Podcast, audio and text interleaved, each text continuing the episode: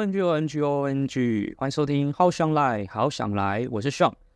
今天好想来点 Me Too 事件所忽略的三个面向。那相信大家对于 Me Too 事件应该不是很陌生，也是最近发生的事情。那它是一场全球性的反性骚扰运动，揭露了许多隐藏在各行各业的性侵犯案件，还有性骚扰，通常涉及权力不对等的关系。例如上司和下属、导师与学生、明星和粉丝等，这些案件不仅对受害者造成了深远的身心影响，也反映了社会中存在的性别不平等和权力滥用的问题。那今天想从社会学习模型的角度来探讨跟分析这个事件对受害者和加害者的心态和行为，并提出一些可能的解决方案。那什么是社会学习模型？它是一种认为人们可以透过观察和模仿他人的行为，学习社会规范和角色的理论。那这个跟 MeToo 事件有什么关系呢？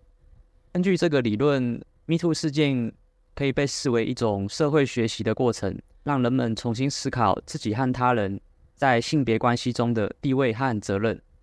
对于受害者来说，不仅提供了一个公开发声和寻求支持的机会，让他们感受到不再孤独和无助，也有可能减轻他们的创伤后压力症候群，也就是 PTSD，还有抑郁等心理问题。同时，也激励了更多的受害者勇敢站出来，揭露自己的遭遇、经历和感受，形成了一种正向的循环，增强了受害者的自尊和自信，但是也可能带来一些负面的后果。例如，受害者可能遭到社会或法律的质疑和抹黑，或者是因为过度曝光而感到羞耻或内疚，也有可能因为缺乏有效的帮助而陷入更深的绝望。以下是我同整的三个容易被忽略的面向。第一个面向，受害者。第一个是男性受害者。MeToo 运动主要聚焦于女性受害者的经历。但是我们不能忽视男性受害者所面临的问题，男性也可能成为性骚扰或性侵犯的受害者。但由于社会对男性强壮和无畏的刻板印象，他们往往面临更大的压力和羞耻感，不敢揭示自己的经历。我们需要展开更多的讨论，支持男性受害者，让他们能够勇敢地分享自己的经历，并得到支持。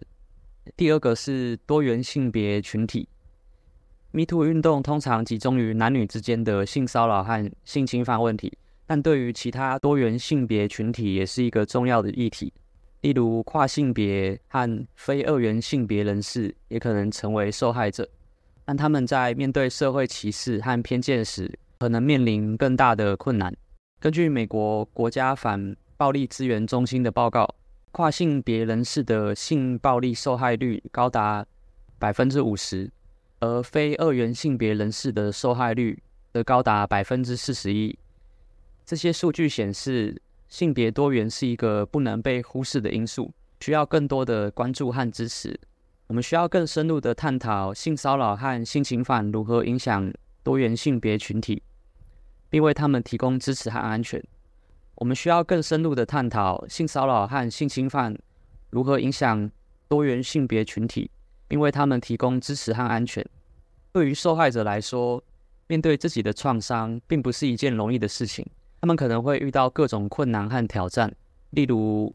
恐惧和羞耻。受害者可能会担心自己的安全和名誉，或者觉得自己有责任，甚至感到无助感，而不敢或不愿意向他人求助或揭发加害者。受害者可能认为自己有责任，导致了性侵犯或性骚扰。或者觉得自己不值得被尊重和爱护，他们可能对自己的身体和形象感到厌恶，或是想要隐藏自己的经历，可能会开始对人际关系产生不信任和疏远，对某些场合或人物感到恐惧和回避，可能觉得自己无法控制自己的生活，感觉随时可能再次遭受伤害。第二，压力和孤立，受害者可能会面临来自家庭。工作、法律或社会的压力，或者感到被孤立和无助，而无法得到支持和理解。受害者可能对加害者、社会或自己感到强烈的愤怒和仇恨，想要报复和伸张正义，可能对法律制度或其他支持机构感到失望和不满，觉得自己被孤立和无助。第三，创伤后压力症候群，简称 PTSD。受害者可能会因为过去的创伤而出现一些心理和身体的症状，例如常做噩梦、焦虑、抑郁、失眠、食欲不振、记忆障碍、情绪低落、失去兴趣、恐慌发作等。他们可能有自杀的念头或行为，对未来感到绝望和无望。面对这些困难和挑战，受害者可以用一些有效的处理方法帮助自己康复和复原。那以下是一些建议：第一，寻求专业的心理辅导，可以帮助受害者释放情绪、处理创伤、增强自信和自爱，并学习一些应对技巧和策略，以便走出阴影。第二，建立支持的社交群，可以是网络社团或感到安全可靠的地方，提供受害者情感上和实际上的支持，让他们感到不孤单。并得到关怀和鼓励。第三，加入一些支持团体或组织，与其他受害者交流和互助，也可以帮助受害者转移注意力，减少负面情绪，提升生活品质和幸福感，找回自我价值和目标。第四，保持健康的生活方式。健康的生活方式可以帮助受害者改善身心状况，增强免疫力和抵抗力。并减少创伤后压力症候群的风险。那 MeToo 事件受害者也是需要得到社会的关注和支持与帮助，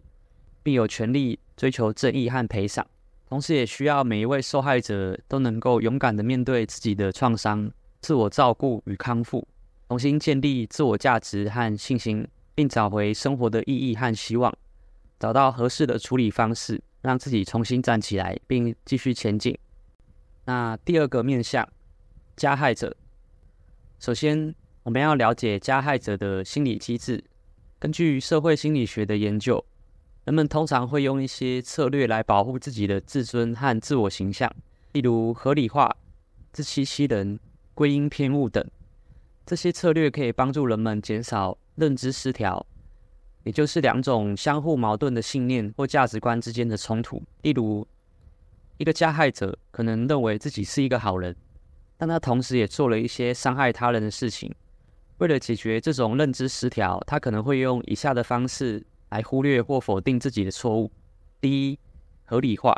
他可能会找一些理由来为自己的行为辩护，例如说受害者穿着暴露，勾引他，或者是他同意了等等。第二，自欺欺人。他可能选择相信一些符合自己期望的讯息，而忽视或否定一些不利于自己的事实。例如说，受害者没有拒绝，没有挣扎，也没有报警等等。第三，归因偏误，他可能会把自己的行为归因于一些外在的因素，而把受害者的反应归因于一些内在的特质。例如说，自己是因为喝醉了，情绪失控，或是被挑衅等等。或是说受害者因为敏感、多心、报复心强等等，这些策略可以让加害者减少内疚和羞耻感，但也会影响其他人对加害者和受害者的看法。因为如果其他人接受了加害者的辩解或否认，他们可能会对加害者产生同情和理解，而对受害者产生质疑和责备，这样就会形成一种社会氛围，让受害者感到无助和孤立。而让加害者感到有权和无罪，因此必须对加害者的心态进行教育，让他们意识到自己的错误，并承担相应的后果；让他们了解性暴力的定义和危害，并了解到自己的行为是一种侵犯和伤害，并不是一种玩笑或调情。我们也要帮助加害者建立一种正确的性别观和人际关系的观念。让他们尊重他人的权利和选择，并学会用合适的方式来表达自己的情感和需求。第三个面向，社会。第一，法律和制度改革。，MeToo 运动引起了对性骚扰和性侵犯问题的关注，但我们不能仅仅停留在关注和讨论的阶段，我们需要更进一步的法律和制度改革，包括改进报案和调查程序，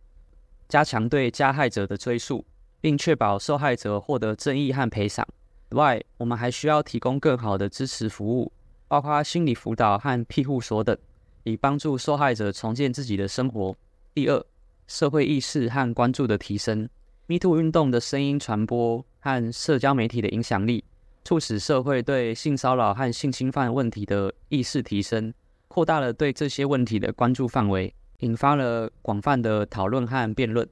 这种公开的讨论有助于消除对性侵犯和性骚扰的无知，促使社会更加关注受害者的权益和安全。第三，预防教育和文化转变。MeToo 运动在揭露和惩罚加害者方面取得了一定的成就，但这还不足以根除性暴力问题。要真正实现社会变革，需要从需要从源头上改变对于性别权利的观念和行为。这就需要在各个层面上进行预防教育和文化转变，包括家庭、学校、